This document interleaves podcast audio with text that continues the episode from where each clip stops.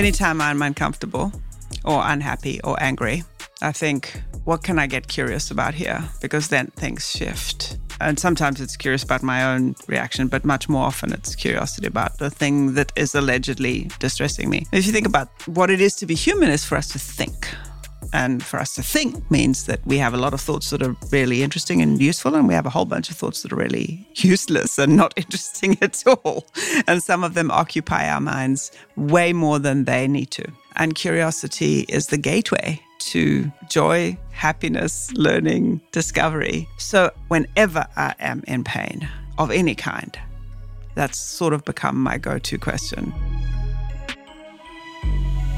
In part two, we continue where we left off in part one, as Lorna continues to tell the story of her transformational journey, leading her to becoming a B Corp evangelist. She unpacks the steps companies should take to start their journey to becoming B Corp certified, the importance of having a visionary CEO, engaging and empowering youthful activists to lead the transformation process, and the necessity of bypassing senior and mid level management. We talk about the practical leverage of bottom up and outside in methodologies, inviting an inclusive range of expert advisors and investors to accelerate the process of change, and overcoming short termism, achieving triple bottom line and the role of big banks.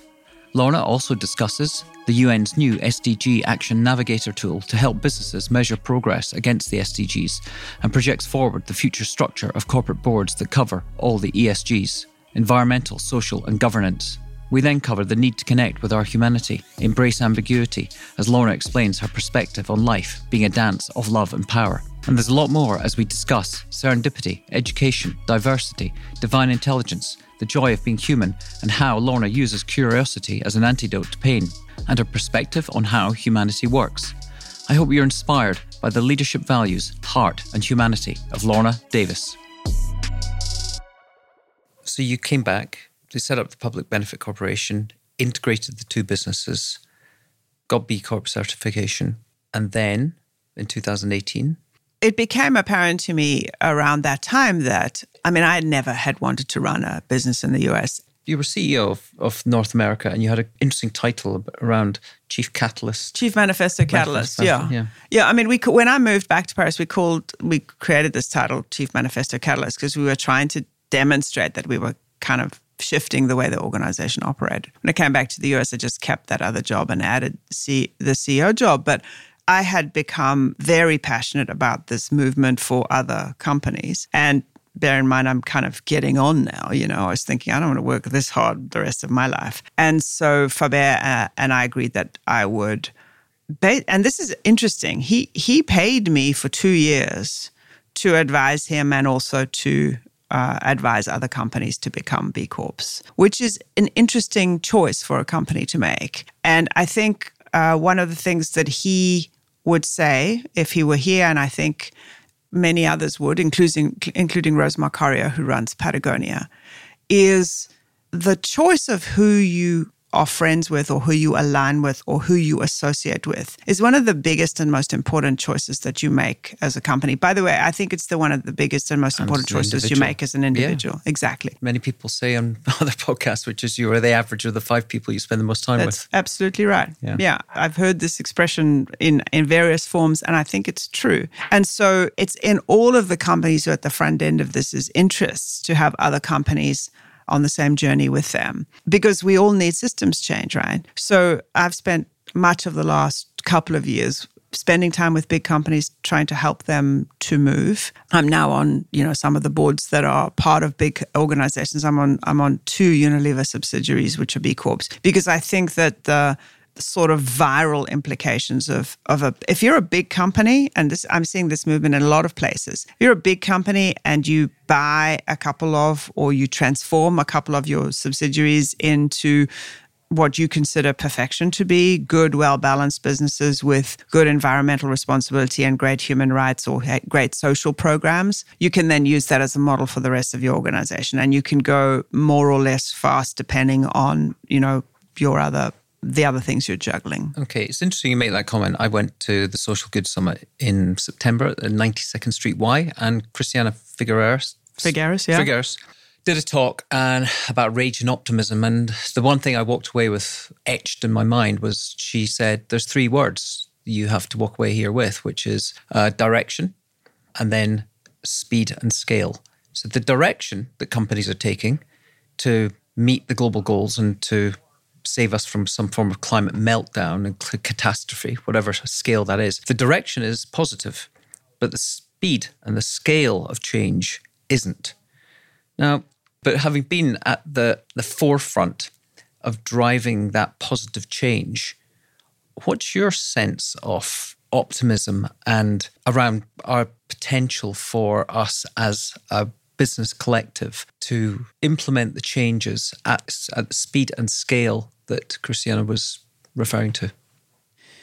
It's a great question, and I I sometimes I feel so ill-equipped to answer it, but I'm going to give it my best shot because I think um, there's a philosophical angle and there's a pragmatic angle. Yeah, well, it'd be, it'd be great to hear about the pragmatic, what the steps people could take. Because the final thing I'll just add to that, I also saw Tim Wu and Amol Sarva, who runs Knotel, talking after Davos about the anti-capitalist capitalist club that gathered there. And everyone's saying, yeah, we're all going after triple bottom line.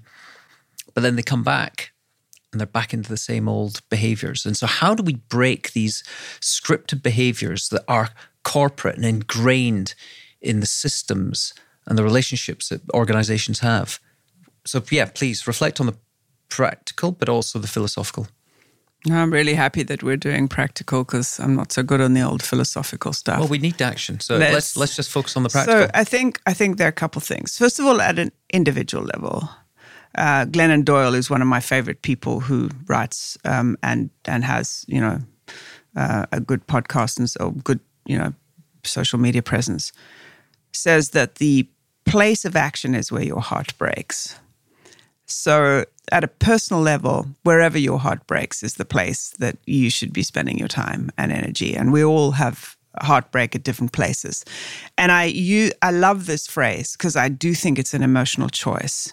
I don't think you can kind of logic your way into this. If you're totally passionate about veganism, that's your point of action. If you're totally passionate about legal reform in the, you know, the justice system, that's your plan of place of action. My place of action is business because that's where I come from.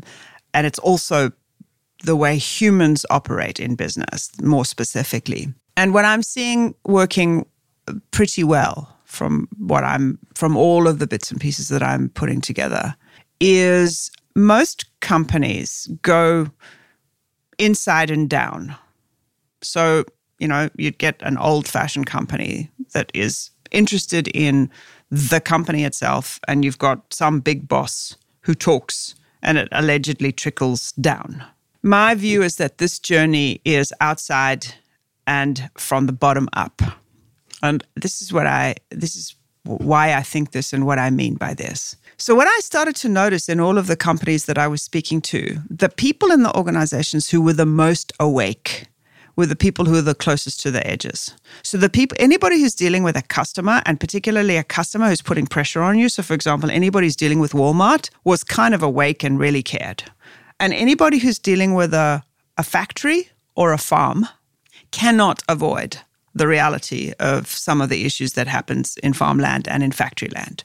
So those people were the most awake. The people inside the organization, like HR, for example, finance, the most protected from that world out there, were the most asleep in general. What I've noticed is also that when you make deals outside of your organization, you're actually being held to account.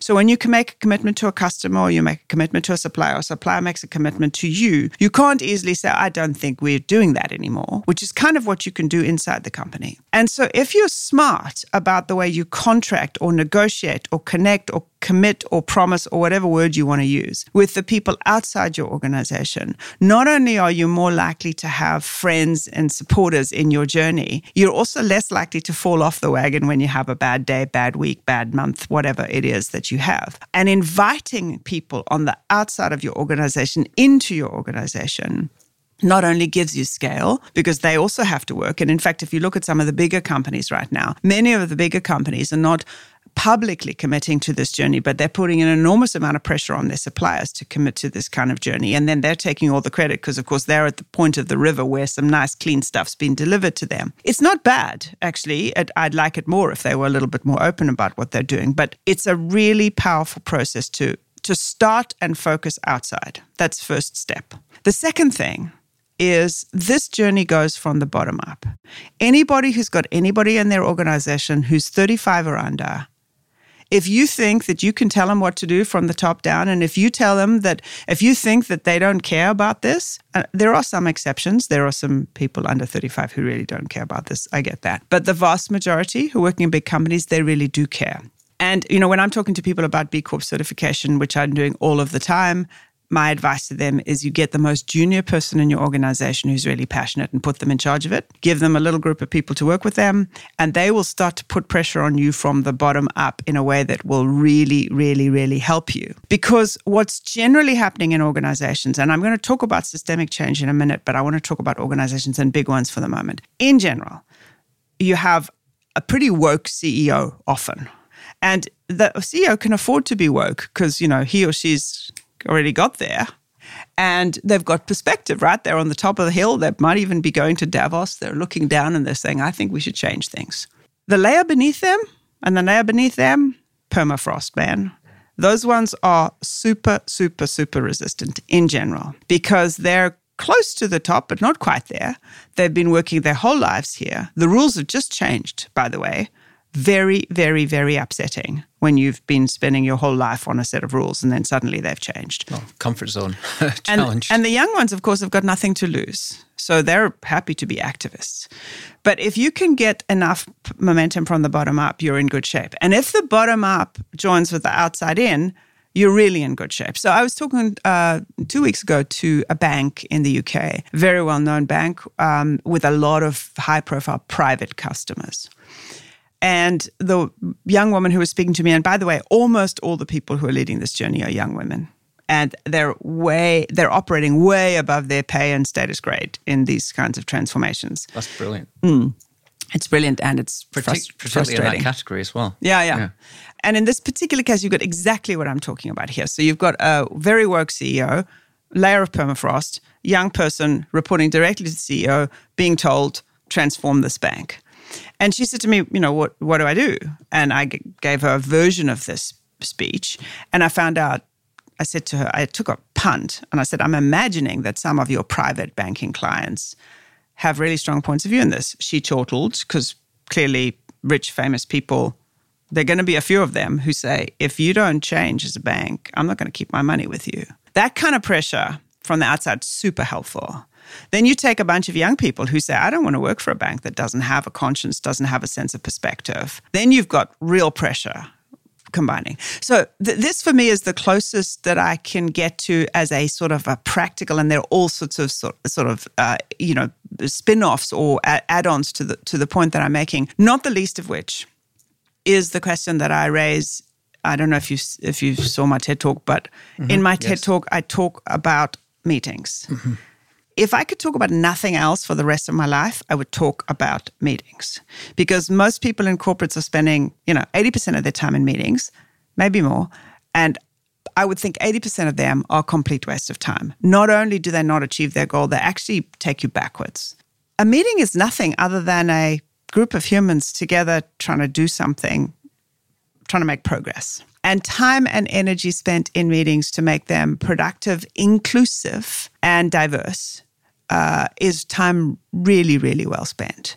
So if you combine that sort of general structural rule of thumb of bottom up and outside in versus top down and inside out, and then you add a really thoughtful program of inclusive conversations with people who can help you, you can really move your organization a lot. And by the way, when I'm talking about outsiders, I'm including investors here.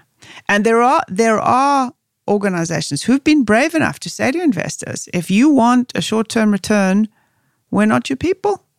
If you want to invest in an organization that's doing the right thing as well as a good return, we are your people. So let's, you know, that's the conversation I, I think that needs to be had. So I'll but anyone, there. but surely anyone, I suppose this is uh, my uh, not being having this exposure that you've had particularly to the investors, is why would, and I understand that there's the pressure for investors to hit targets and expectations of particularly in institutional pension funds and why they're maybe focused on the short term and on the quarterly results. But short termism can only go on so long it, because if we do hit an, an, an existential crisis, there'll be no one around to benefit. So long term is the most common sense option for anyone if they sit back and, and reflect on it. Why do you think that there's not a broader adoption of taking um, a triple bottom line approach and focusing on more long term impact rather than this, this perpetual short termism?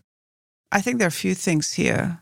The first is that I do think that people are splitting into I'm really interested in a new set of rules and I'm interested in long termism and I'm interested in, um, you know, taking care of the planet, the people, and so on, the stuff you're talking about. And I think there's another group of people who say, uh, I'm, I've tried not to swear on this podcast because I was on a podcast the other day and I kept getting bleeped out. No, I wouldn't bleep um, you out. Uh, there's another group of investors that are saying, I don't give a shit about the rules changing. These are the rules that there are right now. And I'm going to milk these rules for what they are. And I'm going to back people who are playing this game well. And so I'm interested in the short term, short term, short term, because then I can take that money and make more and make more and make more. So I'm not interested in this yeah, blah, blah. It. It's interesting. I've had a conversation uh, with a, a, a, hotelier in the city who had a very interesting perspective.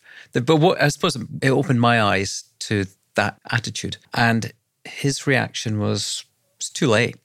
Yeah. It's too late. We're just focusing on making yeah. as best of this as we can and plan for the downside. And therefore, why go through all this effort? Because it's only going to sort of create, uh, there'll be less profit in the short term. And the world, it is what it is. So we have to plan for that. So if that's the attitude and if that's what the, the, the, the separation is that's actually happening, I don't know what we can we well, can do to address it in terms of. I don't know. I think the big the big banks can put even more pressure on companies and they they can and should put pressure on individual companies. You know a lot of the investment activity is in index funds so everything's kind of you know mashed up together. But you can certainly ask any company for its carbon footprint. You can ask them for their record on anything you want. And if you're as powerful as Larry Fink you can ask a lot of questions of a lot of people and I would like to see him asking some of those more specific questions. But I think it comes, this is where it comes back to the individual uh, level. One of the things that I think we've done in business that has not served us is we have isolated the way that we think about business from the way that we behave as humans. If I ask anybody listening to this podcast, I, uh, the vast majority of people on this podcast have got children. And from the moment that your baby is born, you do not look in that child's eyes and think, I know what the three KPIs are that this kid's going to hit when he gets to be 21. You know, I know top line, bottom line, and return on investment. No. Obviously, you look in that baby's eyes and you think, I want him or her to be happy and healthy, and I'll make up the KPIs as I go along. And from the moment that you start parenting, the dance between short term and long term is always with you. Should I force her to brush her teeth today or should I let her get away with it because she looks so tired? Should I make him study for his exams or should I let him go and play? Should I push for this kid to, you know, do some some test to get into some fancy school or should I let her go to the school with her friends down the road so that she can carry on playing volleyball because she likes it? And parenting is an imperfect science or art. It's a it's a thing we do the best we can and we juggle the short term, long term all the time. Somehow, it's a natural human thing. It's what we do, it's what we are as humans. Somehow, when it comes to business and other pursuits, we carve it up into neat little silos and we isolate ourselves from ourselves, mostly because we don't like ambiguity. Mostly because we don't like not knowing what we're doing. And so we like to stay in the land of apparently known, apparently clear, apparently controllable. None of it's controllable, by the way. We all know this to be true, right? But we delude ourselves into believing it's controllable. I think when I look at the people who are getting it or who are moving with and, and who are exploring the new world, because none of us know what's going to happen. None of us. We're all doing the best we can. They're the ones who are the most connected with their humanity. Mm-hmm They're the ones most willing to be wrong. They're the ones most willing to learn. They're the ones most willing to be influenced by people. You know, I was listening to um, I was listening to Tim Ferriss interviewing Esther Perel the other day, and I'm sure we all know Esther Perel and Tim Ferriss. And I think, and, and Tim had uh, chosen Seth Godin and Esther Perel as his guests of the decade or whatever. And she asked four questions that I thought were really, really interesting. And forgive me if you already know them, but the first was, what story do you tell yourself that no longer serves you? Second question was, when was the last time you changed your mind? Third question was, what's the best piece of advice you've ever been given? And fourth question, a slight spin on your earlier question is, were you raised for autonomy or loyalty? The thing that I thought was the most interesting really was the second, which was when was the last time you changed your mind? And it was personally a huge uh, aha for me because it made me realize that one of the reasons that I don't listen sometimes is because I'm not willing to change my mind. And so, as this person comes toward me with a line of thinking that I have already decided I have a point of view on, I shut my ears and effectively I shut my heart. But if I'm willing to change my mind, I'm willing to be influenced, to be impacted, to be open to this person. Obviously, my the quality of my listening improves. But the same is true when we embark on a venture none of us know how to solve the challenges of the world. None of us. We have points of view. We have a better chance of being successful if we are open to learning and growing as we move through the journey. Now, that investor that you talk to isn't interested in changing his or her mind, I imagine that is his point of view. I imagine it's a his. Yeah, yeah, totally. Yeah, and for the, the age you would expect him to be. Mm. It's interesting as you talk about Esther Perel, and yeah, it's a, it's a great interview. We interviewed uh, reformed neo-Nazi white supremacist Arno Michaelis. He had a great um, comment about how he approaches his life. He said, "The one thing I embrace." is and reject well what I'd reject is certainty and I embrace uncertainty. He said, because whenever I'm certain of something, I become suspicious of myself because certainty has got me into so much trouble. And he said, so that's his course correction approach, and I think it's it's great. And it's also another guest we had. I think it was with um, Beth Comstock. Also talked about living with ambiguity, and it's something that people who are brought up in a the the old traditional world. It's something that we reject, and it's, it's to go and to go back to asking about why I ask about upbringing. I was brought up in a world of change, constant perpetual change of moving home, uh, new schools, new cities, new countries. Change is normality to me, and I'm always fascinated about people how people approach the world and uh, approach disruption and uncertainty and ambiguity and change, and if it's affected by their upbringing, or if it's affected by their schooling, or if it's affected by the influence of parents or mentors or, or peers. Because I think that's the thing, we have the people that are going to drive us forward in this world of ambiguity and uncertainty are the ones that have a ferocity and a, and a fearlessness to confront the ever accelerating changes that are coming our way and to be able to sort of, as Bruce Lee said, be like water. Yes, which is why I'm kind of, I noticed myself reacting to your use of the word fearless and ferocious or mm. ferocity, because that's not how I see it. Mm, okay. Um, I see it as there's a, there's a love to it. Ah, okay, right. So that's that's the word. Okay, so now I can get back to my questions. I don't think I've asked more than one of the questions. As we we might we might have to get a bottle of wine, some of your whiskey in here, Daniel, and do this on a Friday afternoon. But um, you have this lovely term you use, which is a dance. And in your TED, TED talk, you talked about the dance between power and love. And I've heard you talk about dances of other dances as well. Can you maybe just unpack that and explain it to people? This concept of dance, and particularly around the, the relationship between love and power. Oh, yes. So the dance of love and power really comes from the Martin Luther King quote, which is um, Power without love is reckless and abusive and love without power is sentimental and anemic. But my, I have a quote by Ram Dass on my desk that says, When I don't know who I am, I serve you. When I know who I am, I am you. We're all just walking each other home. And I really do believe that humans are, we're an extraordinary sort of soup of universal extraordinariness and interdependence. to go back to the Declaration of well, Interdependence that the B Corp. well, actually, we're not even interdependent because at some level we're one, right? Uh-huh. But but as we become humans, of course, if we kind of get a little bit less philosophical, I said I wasn't philosophical, and now look at me. But um, as we become as we become human, we start to separate, right? And we and we then have separate identities, separate personalities, and we and we see ourselves as separate. But as we hold different realities, there very rarely is there a single truth.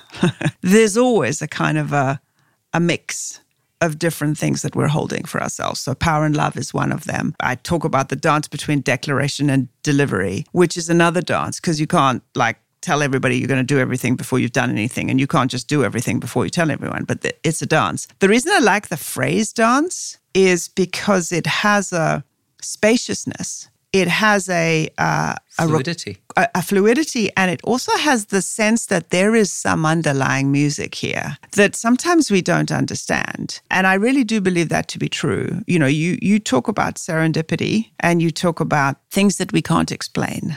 And I think the more open we are to allowing things that we can't explain into the frame, the more extraordinary the results will be, the more extraordinary the solutions will be, the more extraordinary the output will be. So I like the word dance a lot. I also like to dance. um, your school had a motto, which I'm going to destroy if I try and do it in Latin, but it's to thine own self be true, which is a quote from Shakespeare's Hamlet, um, where Polonius said, This above all, to thine own self be true, and it must follow as the night, the day. Thou canst not then be false to any man. Farewell, my blessing season. This is thee. Now, that seems to if you deconstruct that, those amazing words of wisdom, it came from sort of Shakespeare. It was about wisdom passed on to, I think, his his son, which was on to live a good life, a good balanced life, and that seems to reflect and resonate the life that that you've led because you've gone. I mean, in terms of that, talking about balance, you've in the arc of your life, you've had that early part where you said it was for you, and now you're doing it for the many, for the world. Is it fair to say that your life has been a dance of power and love? Hmm. wow. Or is that getting too philosophical? No, I like it. I mean, I, I hope it has. It it is. It certainly feels like it is today. And I, I think Anand Giridharadas or Giridharadas has made me think a lot because he has been very critical of people like me who have kind of spent big parts of their lives just doing their own thing and then deciding later on when they've kind of got time and space and money to kind of be a little bit more generous of spirit. And I think he's, uh, and I, I completely understand his point. And I also think, in a way, that that's the way of the world. That um, when we're young and feisty and fighty, and we're trying to prove ourselves, there's a role for that. And it's con- you know it's coincides with biology and the other things we're doing in the world. As we get older and wiser, and by the way, I met somebody this morning who told me that he only invests in women over fifty. Period. Um, and I've Brilliant. I thought it was genius, and I, I didn't even have to ask him why. But um, as we get older and wiser, we, we have a different role in the world, right? Where we need to have a, a broader perspective. I think the question that's still on my mind, though, is how do I make systems change at this level? Because we're talking about, uh, I've been talking about, you know, leadership within an organization. I've been talking about being pragmatic about the way you deal with your investors. But there is no doubt that the system as it works today is not working. It is broken and needs to be fixed, which is why I think that, and I quote, uh, for example, cigarette smoking. If you take the fact that just, I don't know, 15 years ago, people in this room would have been smoking cigarettes. I and, wouldn't have been you wouldn't have been, but people would have been. That's kind of how it was. And now the idea of people smoking cigarettes in a room like this is completely ludicrous. If you look at what happened to make that happen, it was a combination of legislation and price and information and social pressure. And so I do think you need all of those things in the new game, which is why legislative pressure to change the way that corporations operate is really important, as is information about the impact of unfettered, uncontrolled uh, capitalism, as is social movements that get together to put pressure and then to work together to make a better way. All of those things are needed. What I'm very happy to see, and, and again, I come, I'm going to come back to my point about the Sustainable Development Goals because we just launched a, a, a product, United the Nations. Tool, the tool, I saw it. The it's tool. brilliant. It's magnificent. That's, I've passed that on to two businesses yeah. already that are going through systems change in their businesses. The, the, SDG Action got, yeah, Navigator. Yeah, exactly. It's, it's a beautiful tool that's been developed by B Lab and the United Nations Global Compact. And it is exactly what you need to measure how your business is doing against the Sustainable Development Goals. And it's getting huge take up in Europe, not so much in the US, as we said. But I think, I mean, that, my dream is that, you know, I don't know when, 10, 20 years, mm-hmm. that your average corporate would have an audit committee with an entire process, as they do today, of financial metrics, an entire organization that makes sure that financial metrics are being adhered to and external auditors. And there would be some sort of CSG, ESG, CSR subcommittee of a, of a, board that would have exactly the same infrastructure inside the company and the same kind of external audit so that anybody investing in a company would be able to see their financial results, would be able to see their environmental record, and would be able to see their social record clearly with a set of metrics that is completely agreed, just as Sarbanes-Oxley or, or GAAP or whatever the other rules are for, for financial metrics. That's ha- that has to be where we're going. And how do we get there? We're going to get there in either in like baby steps, like we're going right now, or some huge crisis will cause us to radically which, which reframe. Could, we might well be in the midst of that crisis. I mean, I had a, I was around for the famous pack, packaging free stew, the delightful Josh of packaging free stew of uh, Joshua Spodek. And in the midst of the discussion, it was just when the, the virus COVID nineteen was breaking. I said, you know, maybe this is the the wrinkle in the matrix we need to actually course correct because what's it going to do? You know, this isn't this isn't an Ebola dumb virus. This is a smart virus. It instills in us fear, uncertainty, and terror about wherever we go. I went to the cinema last night and it was empty. You know, night. No, no, Battery Park on a Sunday night is usually pretty busy. But my point to him was if people stop flying, if people stop spending, if people stop consuming as much, yes, there might be a, a, course correction in the markets to, to a catastrophic degree in terms of the impact on the economy. But what it might do is create some form of acceleration of the changes we need. So it might be for the, I mean, there's that great term, life happens for us, not to us. Maybe this is nature in the baker, greater scheme of things, again, getting very philosophical, maybe push us in the direction we need to go. So I'm just very conscious of time. I would love to get to some of the other questions. I want the, the standard questions we always talk about serendipity, and you mentioned it. How, how has serendipity played a part in your journey, in your life, and what chance encounters have occurred that might have changed that direction? You know, the whole thing feels serendipitous to me. I can't think of anything that is sort of specific because it's all just a magnificent, magical surprise, really. I was absolutely stunned last night. I was walking in Central Park and you know, a young woman got off a bicycle and walked towards me. And this kid used to live in my compound in Shanghai in 2012, you know. Oh. Like what's she lives in Montreal. Which I mean, how's that how is that possible? How's that Amongst seven you know, and a half billion And she didn't even recognize me. She recognized my dog because she loves my dog. And, you know, it's like, what are the chances? So the world is just like that. And I think the thing that's um, interesting to me is I used to laughably enough think that I controlled something. I don't control anything. Um, it's just a, I think humans do a lot better when we co create with the universe rather than try and impose our will on it or, or when we just let it do its thing. There's again a dance between us and the the way that the universe unfolds. And so there's all sorts of magical miracles, including everything from the fact that we're stuck on the ground right now because of gravity and the fact that the sun came up and we're breathing. I mean, there's all sorts of magic in this world. And there is a, a sort of a divine intelligence, in my view, that we are able to collaborate with. And having intentions and putting in work where appropriate. And at the same time, letting it go and allowing it to be when appropriate is the joy of becoming human, the joy of having a successful, happy life. And sometimes we you know it works sometimes it doesn't work it's all part of part of the the joy that is that is this world so i think serendipity is just respecting the miracle of it all and you know i used to i used to love goals I to be really clear on goals these days i just really like miracles which are you know goals with attitude if you like i hmm. mean they're goals that are much bigger than anything i could think of and, and I think that if we just allowed it, I, will use another metaphor. This one comes from, I think, Lissa Rankin, who's another person that I follow on social media. I follow so many people on social media, and then I sort of I, I, steal from them and I can never remember who exactly I stole from, right? But she talks about the moment of conception being obviously the meeting of a sperm that swum like crazy to get there and fought a bunch of other little sperms, and an egg that was waiting receptively for, for the we put a whole hell of a lot more attention attention on that spermy energy than we do on eggy energy. And I'm not talking. This is not mm. a gender question, but you know the the question for all of us is when to be eggy and when to be spermy. Mm-hmm. Because you need both to be creative, you know, and That's and a good one for our social media. Yeah, exactly, yeah. and and we need them both, and they're both equally valuable.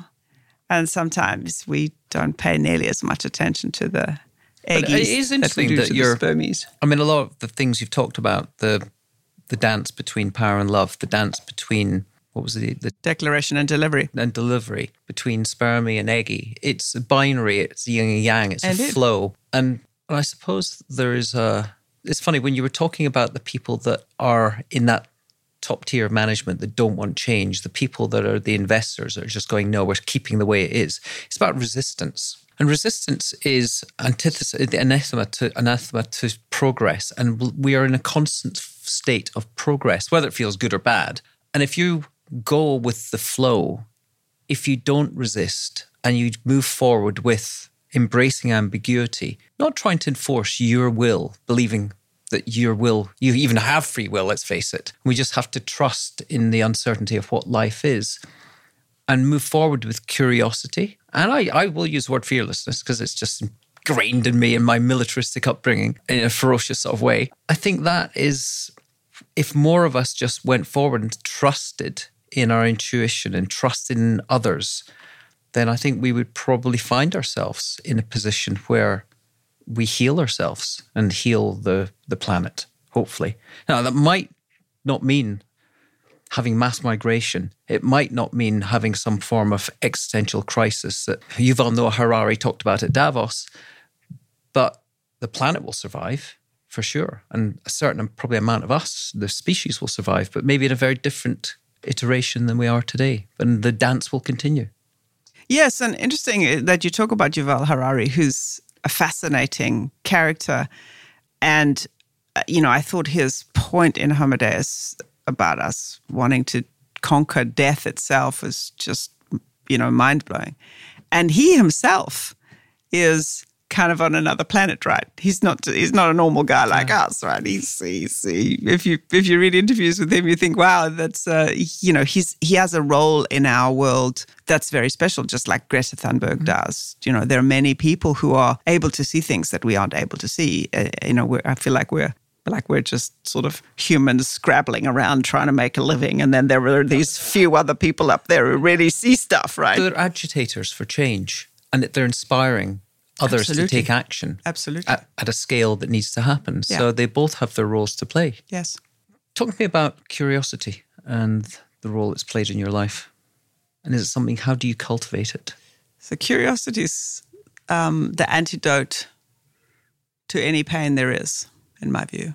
Anytime I'm uncomfortable or unhappy or angry, I think, what can I get curious about here? Mm-hmm. Because then things shift. And sometimes it's curious about my own reaction, but much more it's much more often it's curiosity about the thing that is allegedly um, distressing me. If you think about the fact that humans, what it is to be human is for us to think. And for us to think means that we have a lot of thoughts that are really interesting and useful, and we have a whole bunch of thoughts that are really useless and not interesting at all. And some of them occupy our minds way more than they need to. And curiosity is the gateway to joy, happiness, learning, discovery. So for me, it's becoming now, and it's obviously I get caught up like everybody else, but um, whenever I am in pain of any kind, that's sort of become my go to question is what can I get curious about? And how do you satisfy that curiosity? Just by leaning into other people, mm. you know, leaning into the subject, just being fascinated by it. And I think it, it's it's connected to the very early comments we were making about needing to know what you're doing before you move. I mean, if we, again, if we look at how little kids operate, they don't wait until they've worked stuff out before they start walking, right? They try and take a step, they fall over, they try and take another step, they fall over. And mainly they're trying to walk because they want a cookie. They're not trying to walk because they want to walk. They're trying to walk because they want something. And that's how humans are too, right? We're trying to do something. And so we start getting curious about. I mean, we, we want to work out how to get to that thing. And I mean, I, we all know this story, right? When whenever anything happens with our mobile phones or our computers, you're too young, but in my age group, I want to know what's wrong with it before I do anything. And so generally these days, I ask the youngest person that I can find, can you, I don't know, this thing's not working. And what do they do? They pick it up. They have no clue either, but they start jabbing away because they're curious and they're trying to work it out. And they try this, they try that, they try the other thing. They realize they can't break it. And ultimately they work it out. And I think that that spirit of working it out, you know, curiosity is even too big a word. It's just like being human like stabbing away at stuff until you until something becomes clear and and that uh, spirit which is just so abundant in kids all the time, is the sort of it's like the salt of of being human. It goes on everything, makes everything a little bit better, you know. Uh, before we get to the quickfire questions, one question: education. It's um, we believe it's really important. What would you do if you were given the keys to the mayor's office of the White House to impact educational change to have a positive impact on uh, the generation of young people growing up now? Um, there are a bunch of things that pra- I would practical things, not yeah, yeah, practical things. Yeah, I would first of all get multi generational um, engagement in education. So I would get uh, a bunch of uh, seniors, if you like it, people over seventy, and I'd get them to spend time with uh, with with the education system. I think that the education system it doesn't make any sense to have kind of education then work then leisure. I mean, there are people who are 80 years old who have so much to offer. And so I think that actually joining up older people, younger people, super important. Second, most important thing that I would do is I would um, shift the environment of people in educational systems. So, for example, in New York City, I take every single one of those kids and I would put them in a semester in West Virginia or a semester in Alabama or a semester in Costa Rica, somewhere out of there current environment because there's nothing that shifts your perspective like shifting your perspective yeah. Yeah. and understanding that the world isn't the way that you are that that's just your world right now so that's the second thing that i would do and the third thing is i would be very insistent on sport and activity because I think that sport and activity is a huge builder of team building and interconnection. And it's sort of become less interesting for many people, and people have become too specialized too early in sport. So and also, sure everybody's in sport, and also um, a great way of countering the damaging effect of mental health issues. So I think we have to be cognizant of that as well. Great answers. Um, quick fire questions. What principles do you stand by? Principles? Mm-hmm. I don't know. Do I have principles? Am I supposed to have principles? I suppose I am. I don't have anything you sophisticated to you say. live your values. Well, I don't even know about values anymore. I do what occurs to me to do, and mostly I'm a decent person. But, you know, I think the only thing that really, really, really matters is listening. I really do think that. If I can genuinely listen to other human beings, everything seems to run differently for me. Well, we're living in a world that seems to be constantly on transmit, and very few people on opposite sides of, let's say, the political divide are listening to each other. And again, what I notice is that when I'm not listening, it's because I'm afraid of the impact of this human on me. And then that's another gateway to my own my own you know level of decency if you like or or civility But you know, if you ask me this question in a week, I'll give you a different answer. And I think that's important too, because yeah. I think I think uh, you know, often we hold on to principles and values like a sort of a mace. Well, no, it goes know? back to what Arno was saying about certainty. We shouldn't yeah. be certain. Yeah, we have to live in a fluid world. What hard choices have you made, but were tough at the time, but turned out to be the right decision on reflection? I think not having children was kind of it wasn't one of those like, well, I think I won't have children, but it just didn't happen. And in retrospect, I'm super happy because I think my relationship with other people's kids is very different than it would have been if I had been a parent myself. I seem to use parenting uh, metaphors almost all the time, even though I'm not one. And that's cool too. So I think that that's been an important decision. And I think uh, probably the biggest single impact on my life is my beautiful little dog that I um, that I adopted when I lived in China. His name is Stir Fry. It was a crazy thing to do because I was traveling all the time, but and my husband was like, "You, we can't have that dog." I love that dog. He's changed my life. So it's um, not having kids and having the most magnificent dog on the planet. That's about as deep as I'm going to get, Mark. That's fine. we, we, might have to have a little battle over little dogs, so but Ringo's not here today. Well, if you let Ringo go to Mexico for three months, you're not my kind of dog guy. I got to tell you. Oh, oh, come on, come on, come on. I didn't let. Well, I did. I love what you just said. This is deep. I walked into that one, didn't I? Right, moving on. Yeah, What's right. yeah right? what is the one problem worth solving? The one problem worth solving is how can we be less afraid? How can we be less afraid of our own experience? That's lovely. Who's made you reevaluate yourself? Well, Joshua Spodek certainly made me reevaluate the way I behave in a bunch of way, um, a bunch of ways. I certainly think my boss at Danone, Emmanuel Faber, um, has made me question uh, pretty much everything about myself. Many people have, but those are the two that jump to my mind. Yeah. What question that no one asks you that you wish they would Oh, I wish they asked. I wish people would ask me how I think humans work, because I have a new theory about how I think humans work, and no one ever asks me because it's such a really big question. is a big answer? Uh, no, I kind of gave it through this talk, really, which is I think that um, you know humans are at you know at some level all one, and we have this ability to think, and we can't control our thoughts but we can certainly notice what we pay attention to. And if we could just not be afraid of the series of random thoughts that drift on through our minds, and if we could choose at the right time to spend our attention on thoughts that are productive and powerful, our lives would be different. And the more that I'm in that conversation, the more powerful and the more enjoyable my life's been. So that's kind of the subject that yeah. I'm hot on at the moment. Okay. If you could return to one night, one day in history, where, when, and to see who? If I could return to one night in history, mm-hmm. which night would it be? Or day, history, anywhere to see?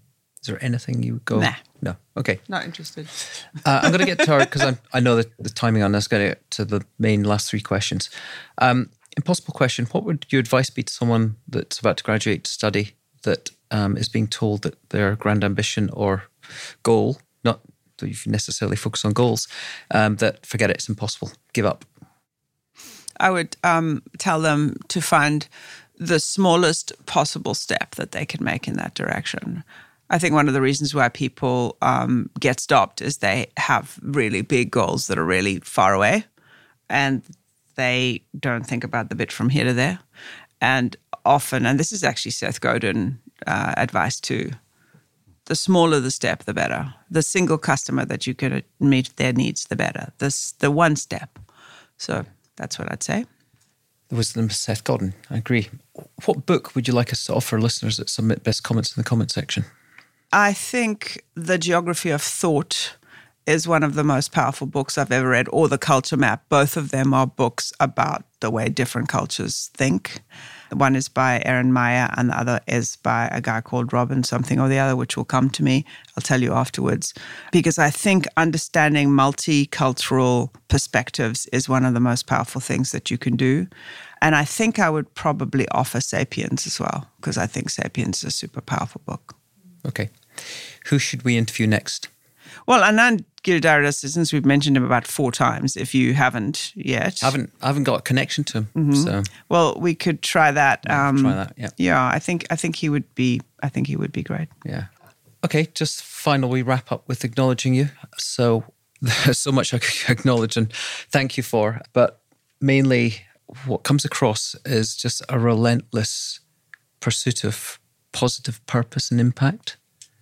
A, mind, a uh, redefining approach to humanity and our mindset and our reason for being, your clarity of thought, your candor. And really, all I'd say is keep on dancing. thank you. It's been a it's been a joy. Thank you so much. Well, I appreciate very, it. Thank you very much. If you like the show, please subscribe and ideally give us a five star rating and a review because it helps more people find us. Just go to iTunes, Spotify, or your favourite podcast player to listen and subscribe. This show is an Impossible Network production and is produced by Bettina McKaylee and Elaine Castillo Keller. But for now, be curious, be creative, and seek out serendipity. See you next time.